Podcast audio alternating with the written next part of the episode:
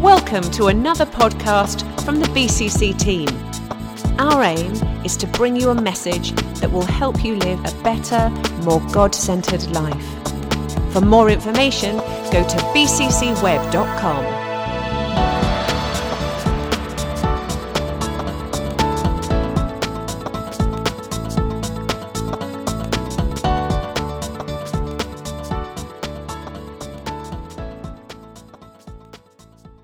We are in our series, Movement and, and Multiplication. And uh, last week, Deborah uh, brought us to a point in this series. We're working our way through the book of Acts, and um, we started off in actually chapter 1 uh, over a year ago. We did a, sm- a, small series then, and we, start, we picked it up again uh, this autumn. Um, and uh, Deborah brought us to uh, last week to this place here, the time of peace. Um, and she spoke about how there's a season for everything and a time for everything under heaven, including a time of peace, and what we need to do within that, within that uh, season. Um, today, we're actually, the, next verse kind of jumps three years. So, this period of peace, this time of peace, is, is a period of three years. And then we come to, um, we, we go back to Peter. So we started off with Peter at the beginning of Acts. We then moved through um, uh, Stephen and we looked at Philip's journey. We looked at Saul and then Saul's conversion a couple of weeks ago. We had this time of peace in the church, and now we're coming back to Peter where we're going to stay for the next couple of chapters in Acts. Um, so we're at chapter 9 in Acts. If you have a Bible, if you don't, don't worry, it's on the screen there. And we're going to read a few verses starting at verse 32, which will take us to the end of the chapter. So let me read this, let's read this together. As Peter traveled about the country, he went to visit the Lord's people. No, have I skipped a screen? There we go. As Peter traveled about the country, he went to visit Lord's people who lived in Lydda. There he found a man named Aeneas who was paralyzed and had been bedridden for eight years. Aeneas, Peter said to him, Jesus Christ heals you. Get up and roll up your mat. Immediately, Aeneas got up. All those who lived in Lydda and Sharon saw him and turned to the Lord. And then verse 36 In Joppa, there was a disciple named Tabitha in Greek, her name is Dorcas. She was always doing good and helping the poor. And about that time, she became sick and died, and her body was washed and placed in an upstairs room. Lydda was near Joppa. So when the disciples heard that Peter was in Lydda, they sent two men to him and urged him, Please come at once. Peter went with them, and when he arrived, he was taken upstairs to the room. All the widows stood around him, crying and showing him the robes and other clothing that Dorcas had made while she was still with them. Peter sent them all out of the room. Then he got down on his knees and he prayed. Turning toward the dead woman, he said, Tabitha, get up. She opened her eyes, and seeing Peter, she sat up. He took her by the hand and helped her to her feet. Then he called for the believers, especially the widows, and presented her to them alive. And this became known all over Joppa, and many people believed in the Lord. Peter stayed in Joppa for some time with a tanner named Simon. So that's our passage for today. And this is a, this is a, a uh, event, and this is, it's a story that um, Luke, Dr. Luke, recorded for us, and it's filled with faith. Filled with so much faith. And what we're going to try and do is to draw out today uh, certain aspects of faith that we find in this event. We know that faith is not just an abstract concept, faith leads to actions, it leads to a response and it leads to a result. So, um, my title today is Faith Leads to. It's very, very simple. Faith leads uh, to. And we're going to look at uh, actually four different things from this passage that faith uh, led to. Now, it might seem like quite a simple telling of a couple of historical events um, that you know Peter did. He went and healed this par- uh, guy who was paralyzed, and he raised this girl from the dead. Um, and that's it. But actually, there is a lot more to this story. There's so much power in the details given to us by, by Luke. And you might be sat there thinking, actually, this story sounds a little bit familiar. I kind of recognize aspects of this story. I certainly do.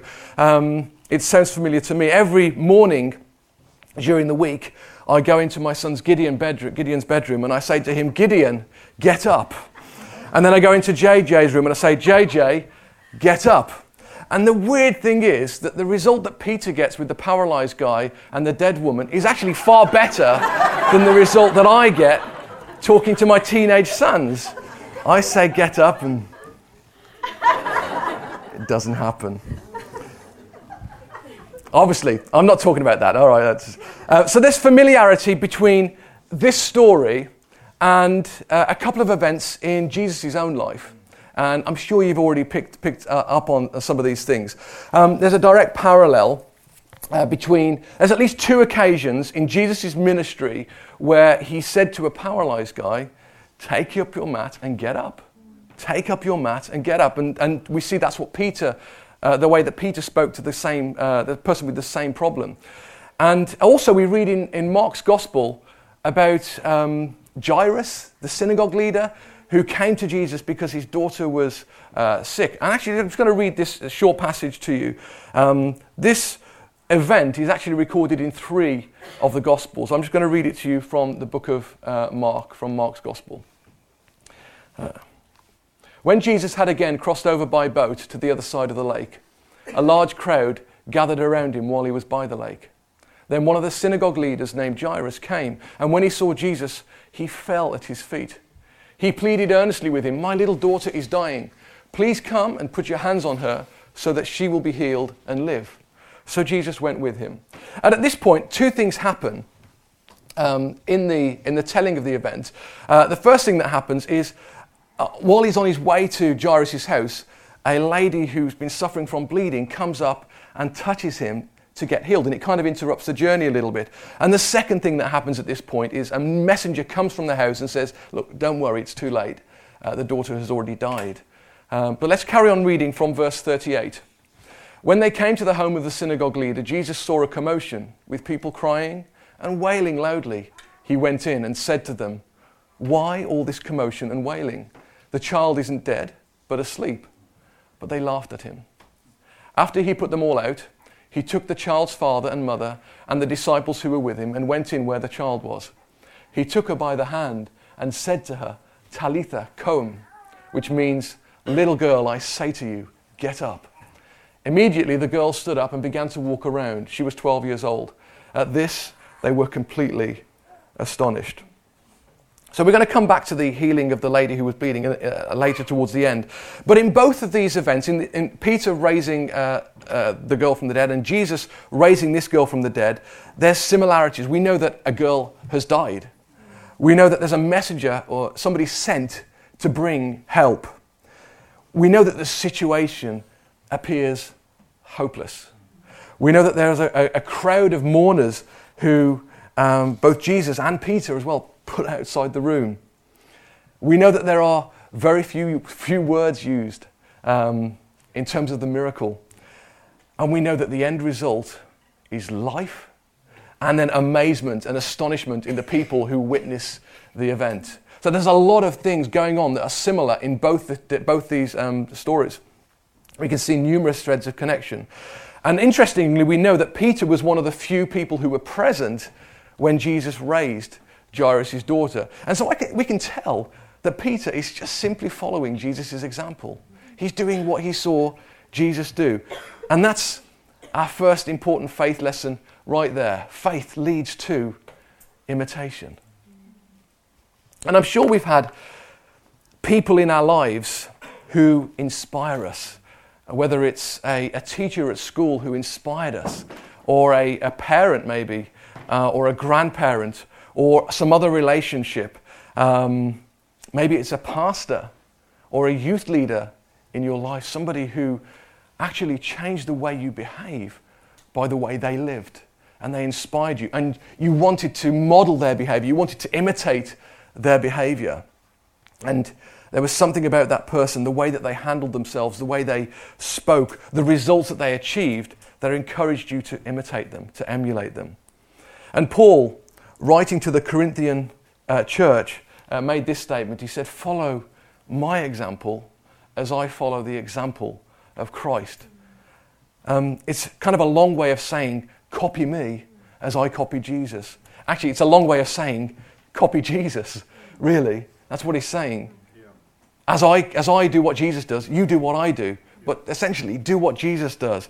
And could we use this same language about ourselves? Could we say about ourselves, copy me as I follow the example of Jesus. Do we feel confident that we are following, we do what Jesus does? We, we emulate Jesus' actions enough that we could say that. We know that while Jesus was on the earth, that's what he did. Um, uh, John, writing, uh, makes these statements. There's three statements in three different parts of uh, his writings. This is Jesus speaking. Very truly, I tell you, the Son can do nothing by himself. He can only do what he sees his Father doing, because whatever the Father does, the Son also does. So Jesus imitates the Father. He goes on to say, Very truly, I tell you, whoever believes in me will do the works I have been doing and they will do even greater than these because I am going to the Father. And then again, John writing in one of his letters says, This is how we know we are in him. Whoever claims to live in him must live as Jesus did. We must copy, we must emulate Jesus. And now, emulate is a word that's obviously used for imitation. It's also used in computer language, and it means uh, you have a device or a piece of software that reproduces the function or an action of something else. And really, that's what Peter was doing. In these two healings, he was emulating Jesus. He was, he was emulating Jesus' function in this situation. He, was responding in the same way, right down to the, even the words that he spoke. And our faith in Jesus should cause us uh, to see the way that Jesus lived and inspire us to imitate him. Um, we, read, we read about uh, Tabitha, uh, this disciple. Um, in the passage that we read from Acts, it says in Joppa there was this disciple named Tabitha. She was always doing good and helping the poor. So we can see that Tabitha lived a life that imitated Jesus. She was doing what Jesus did, um, doing good, helping the poor. And it's interesting here that Luke uh, calls her a disciple. Now, the word that Luke uses for disciple is the only time this word is used. It means a female disciple, matetria. Usually, the word for disciple is in the male context, uh, matetas. This is the only time in the whole of the Bible where it's used. So we know that Tabitha was a disciple. Um, being a disciple of Jesus means to imitate him, to emulate him, to do what he did, just like Tabitha. So, how can we do the same? We could start, um, you know, doing good and helping the poor. We've got a great opportunity this afternoon and all this week to come and pack boxes of food and sort food out, helping the poor, doing good. Okay, I'm sure Tabitha would have been right down here doing that. And we 100% understand that we, we don't do good works and help the poor in order to rack up credit with God. That's not how it works. It doesn't save us. You know, we don't do these works in order to uh, somehow get in God's good books. That's, that's not what it's about. But at the same time, we understand that real, true faith always, always leads to action. It always leads to a, a, a response. Someone who has truly tasted and experienced the saving work of Jesus um, will, like Tabitha, be full of good works. Okay, um, so we read that. Uh, about that time, Tabitha became sick and died, and her body was washed and placed in an upstairs room. Which is interesting as well because Tabitha died, and the people didn't anoint her for burial. They didn't wrap her in, in death clothes, in grave clothes. They, they weren't preparing her to be buried, uh, which is our second thing that faith leads to. Our faith leads to expectation. So faith leads to imitation, but also faith leads to expectation. These followers of Jesus, these disciples who were there when Tabitha died, were expectant. They were full of faith. They were expectant that if they could bring Peter from where he was staying, they could expect a miracle. And just in the same way that Jairus went to fetch Jesus when his daughter was ill, and just in the same way that that lady touched the edge of his, his garment there's an expectation there. And these people sent two people to fetch Peter from uh, where he was staying in Lydda and bring him to Joppa, which is a journey of about 12 miles.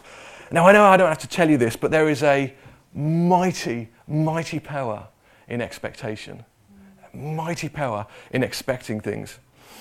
A few weeks ago, uh, we had on the platform here a guy from India, Pastor Abraham, here, the guy who has planted all those thousands of churches. And actually, it really stood out to me. One of the things he said, amongst other things, was um, speaking over this church, he talked about having, uh, having an expectancy, expecting God to do things.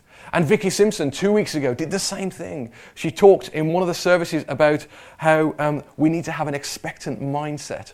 We need to be coming to church ready and expecting God to move, expecting God to do great things, and also live our life with an expectation that God has put this power in us uh, to do things. One of the reasons I love our earthquake um, events that we hold every quarter is because we have them and Peter, people come, you guys come, and you're expectant. Yes. You guys walk in the room, say, oh, okay, what's going to happen tonight? Something's going to happen. Something great is going to happen this evening. And invariably, it does. It does. It does. We come expecting, and things happen. Faith leads to the, to the miraculous. Um, we're looking at a verse uh, at the moment. There's a prophetic verse over the church that Mark brought. Uh, uh actually, he, he, brought it first a couple of years ago, but it's, it's kind of rekindled itself in the last few weeks. Isaiah 37:30. Uh, in the third year, sow and reap, plant vineyards, and their fruit. That verse spoken over this church should lead to an expectation. Yeah. It should lead to, okay, we know that if we sow, we're going to reap fruit. God has given us this season to sow and reap a harvest we should be expecting things. God seems to move much more freely in an, in an, atmosphere of expectancy and faith. As a worship team, we see it all the time. When, when the congregation is, is coming in and they're ready to move, just the power of God is tangible. Yeah, yeah. And we should have that all the time. We can have that all the time, guys.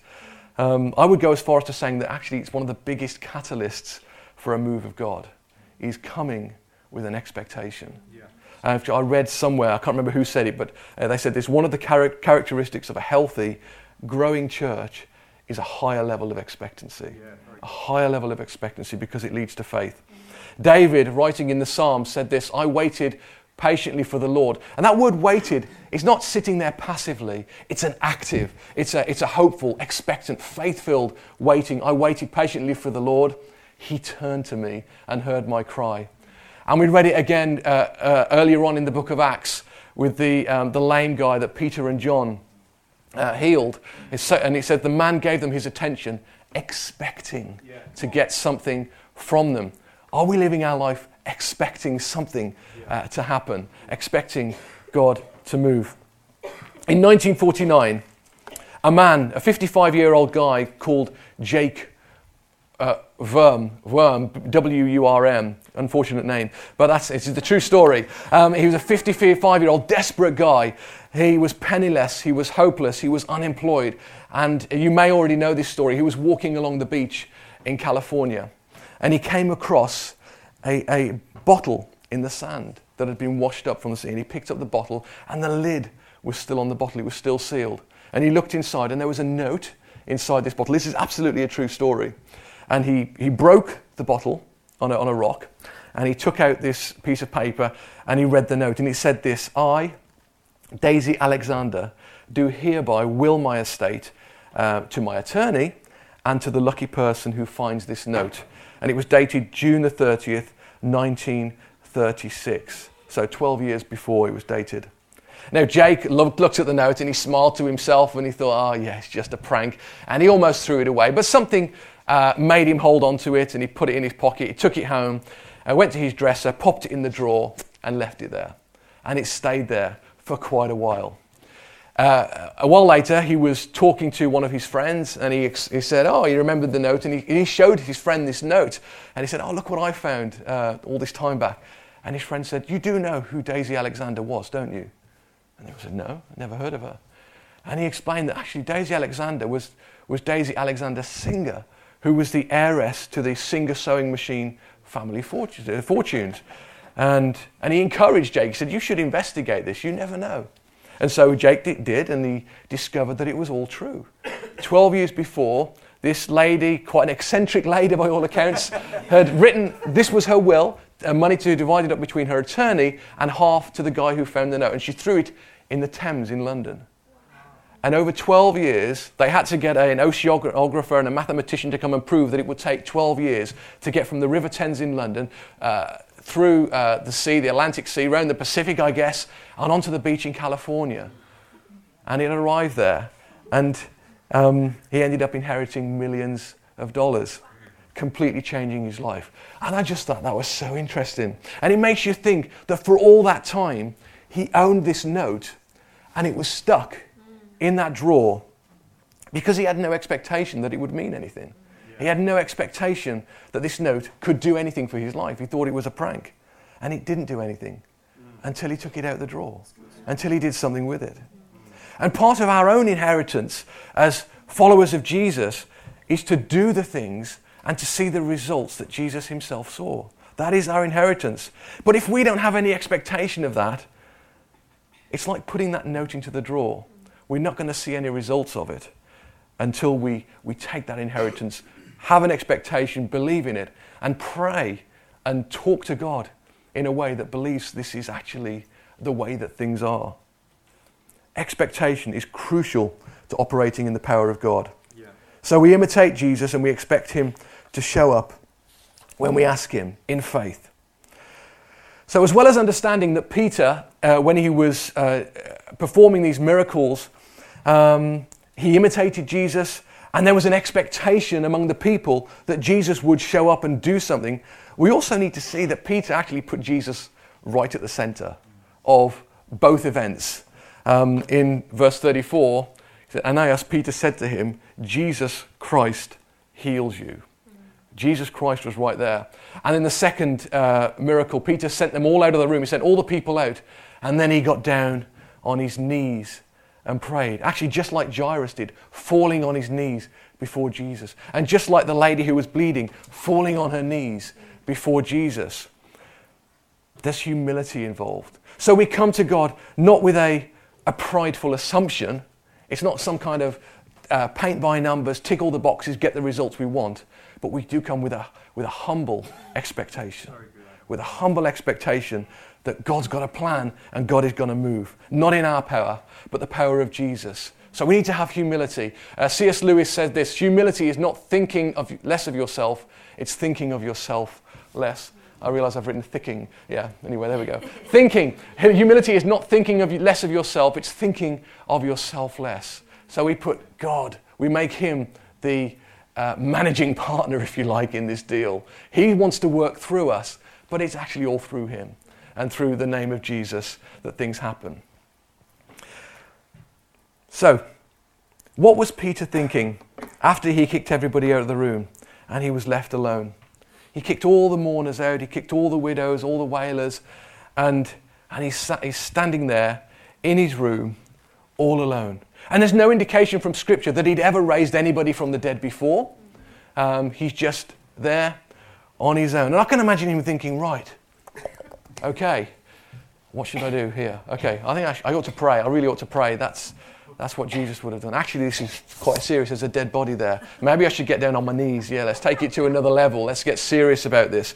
Um, that's a good idea. And we don't know how long that he was on his knees and how long he was praying for. We have no idea the words he used. Oh, you know, I would imagine there was a little bit of, oh, there was a lot of faith there, but also a little bit of, yeah, God, I need you. I need you to show up. I'm sure there was humility there. We don't know what he was thinking. Maybe he was thinking back. Maybe he was remembering the time that Jesus had sent him and the other apostles out with the authority to uh, cast out demons and heal the sick and raise the dead. Jesus actually said to them, I give you authority to go and do this. And maybe Peter was just encouraging himself with that, with that memory. Maybe he was remembering the time when they were uh, outside the city and a funeral procession came by. And Jesus said, uh, to, the, to, the dead, to the dead body. He said, Young man, I tell you, get up. And the young man got up. Maybe he was remembering Lazarus, who had been four days dead, when Jesus used the words that called him out of the tomb and brought him back to life. Maybe he was remembering Jesus' resurrection.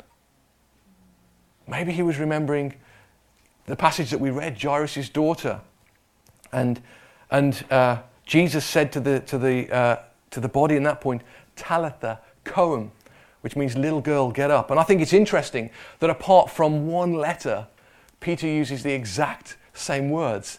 Jesus says, Talitha koum, little girl, get up. Peter addresses her by her name, Tabitha koum. get up. Now, I'm not going to read more into it than we need to. I just think it's interesting. There's, a, there's an imitation there. And um, Peter using similar words. And the result, we know, uh, in Peter's case, was identical to the result when Jesus did it. His faith led to imitation. His faith led to an expectation. And his faith led to this resuscitation. Um, and we also read what happens after these miracles, which is again um, really interesting. It said all those who lived in Lydda and Sharon saw Aeneas, the guy who had been paralyzed, and turned to the Lord. And then in verse 42, this became known all over Joppa. This is the raising of the girl. And many people believed in the Lord. So that's our third thing that faith leads to it leads to acclamation. It should lead to God being exalted and acclaimed and glorified. And in these cases, it does. This is the crux of everything. God gets the glory, people get saved. And if you think about it, that's actually a far greater miracle. There's a far greater miracle in people receiving salvation, people getting eternal life. Um, the signs and the wonders that take place throughout the book of Acts, they're not the end result. They're not, we don't have these miracles just for the sake of having miracles. Uh, it tells us at one point that they are, they are the confirmation of the message of Jesus.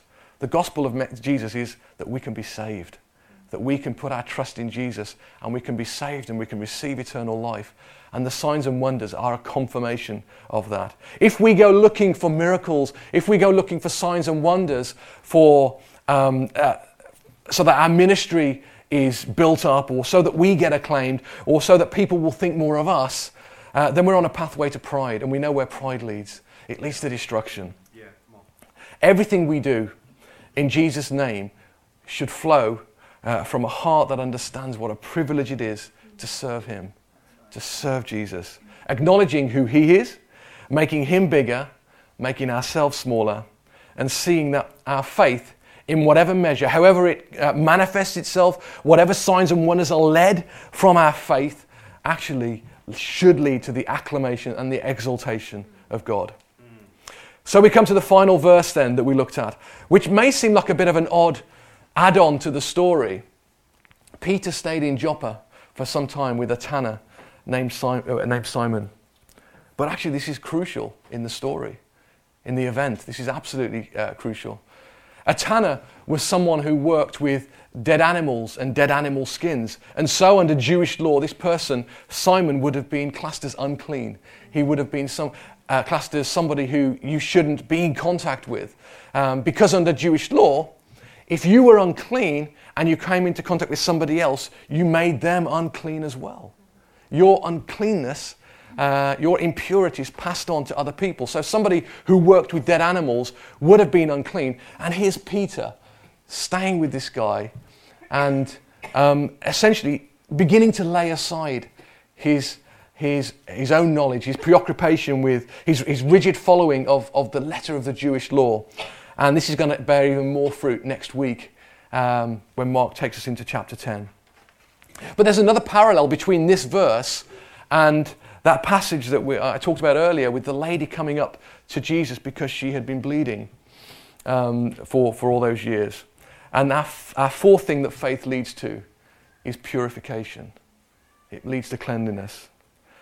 So, Jesus then, uh, in, in the Gospel of Mark, is on his way to Jairus' house, and on the way, uh, something happens. We are told that this woman has had this condition that causes her to bleed. She's had this condition for 12 years, and she is so desperate for relief. It tells us, uh, uh, in fact, in two of the Gospels, it tells us that she has spent all her money on doctors.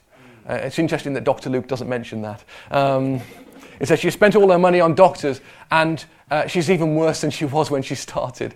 Um, but uh, she comes up to Jesus and it feels like a little bit of a last resort. And we read this When she heard about Jesus, she came up behind him in the crowd and touched his cloak because she thought, if I just touch his clothes, I will be healed. Immediately her bleeding stopped and she felt in her body that she was freed from her suffering. This is a lady who has for so long not been able to have contact with people. She's considered unclean by society. And we can imagine that this has affected all of her relationships. We don't know if she was married, but imagine not being able to have any physical contact with your husband for 12 years. What's that going to do to your relationship? We don't know if she had children. Imagine not being able to have any physical contact with your children for all that time. Or if you, if you do, knowing that actually, even under the law, they're going to be made unclean. This would have been desperate, desperate, desperate for this lady. And then she heard about Jesus. And maybe that's you. Maybe you're hearing about Jesus today. And it's and you can relate to this suffering. You've been uh, suffering physically, emotionally, uh, mentally. Maybe you're thinking, oh, maybe if I could just get close to Jesus, maybe it's a last resort for you. Maybe you're just thinking, I don't know. I don't know if this will work, but I'm willing to give this a go.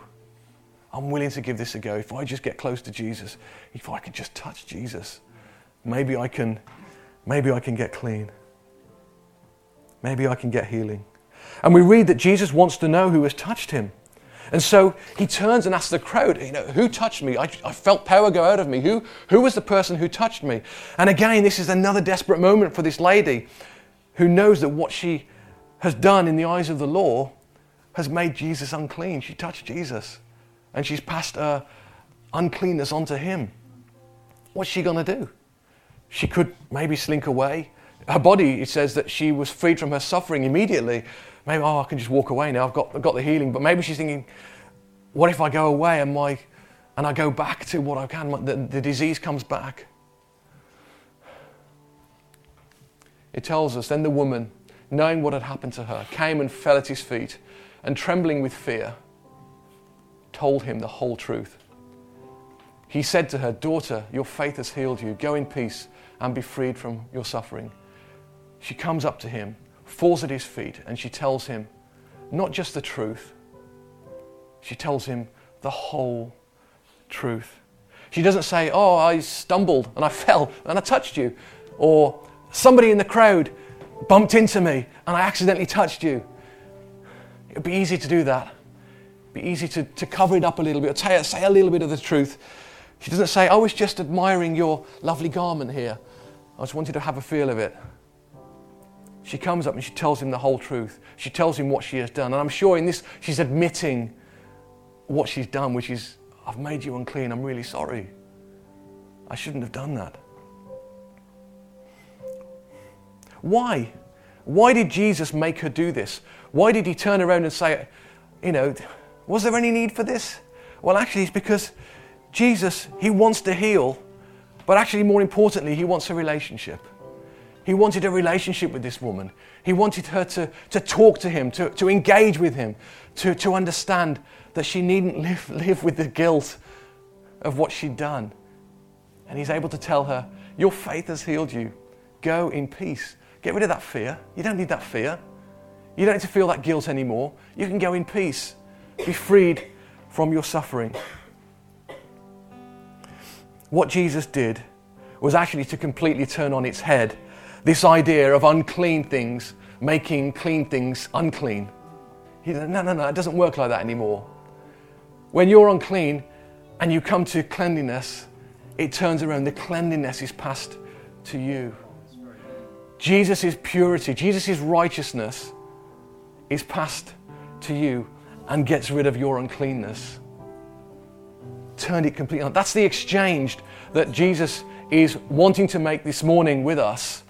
Um, this is the amazing exchange that he offers us. Our uncleanliness is replaced with his righteousness as we come to him.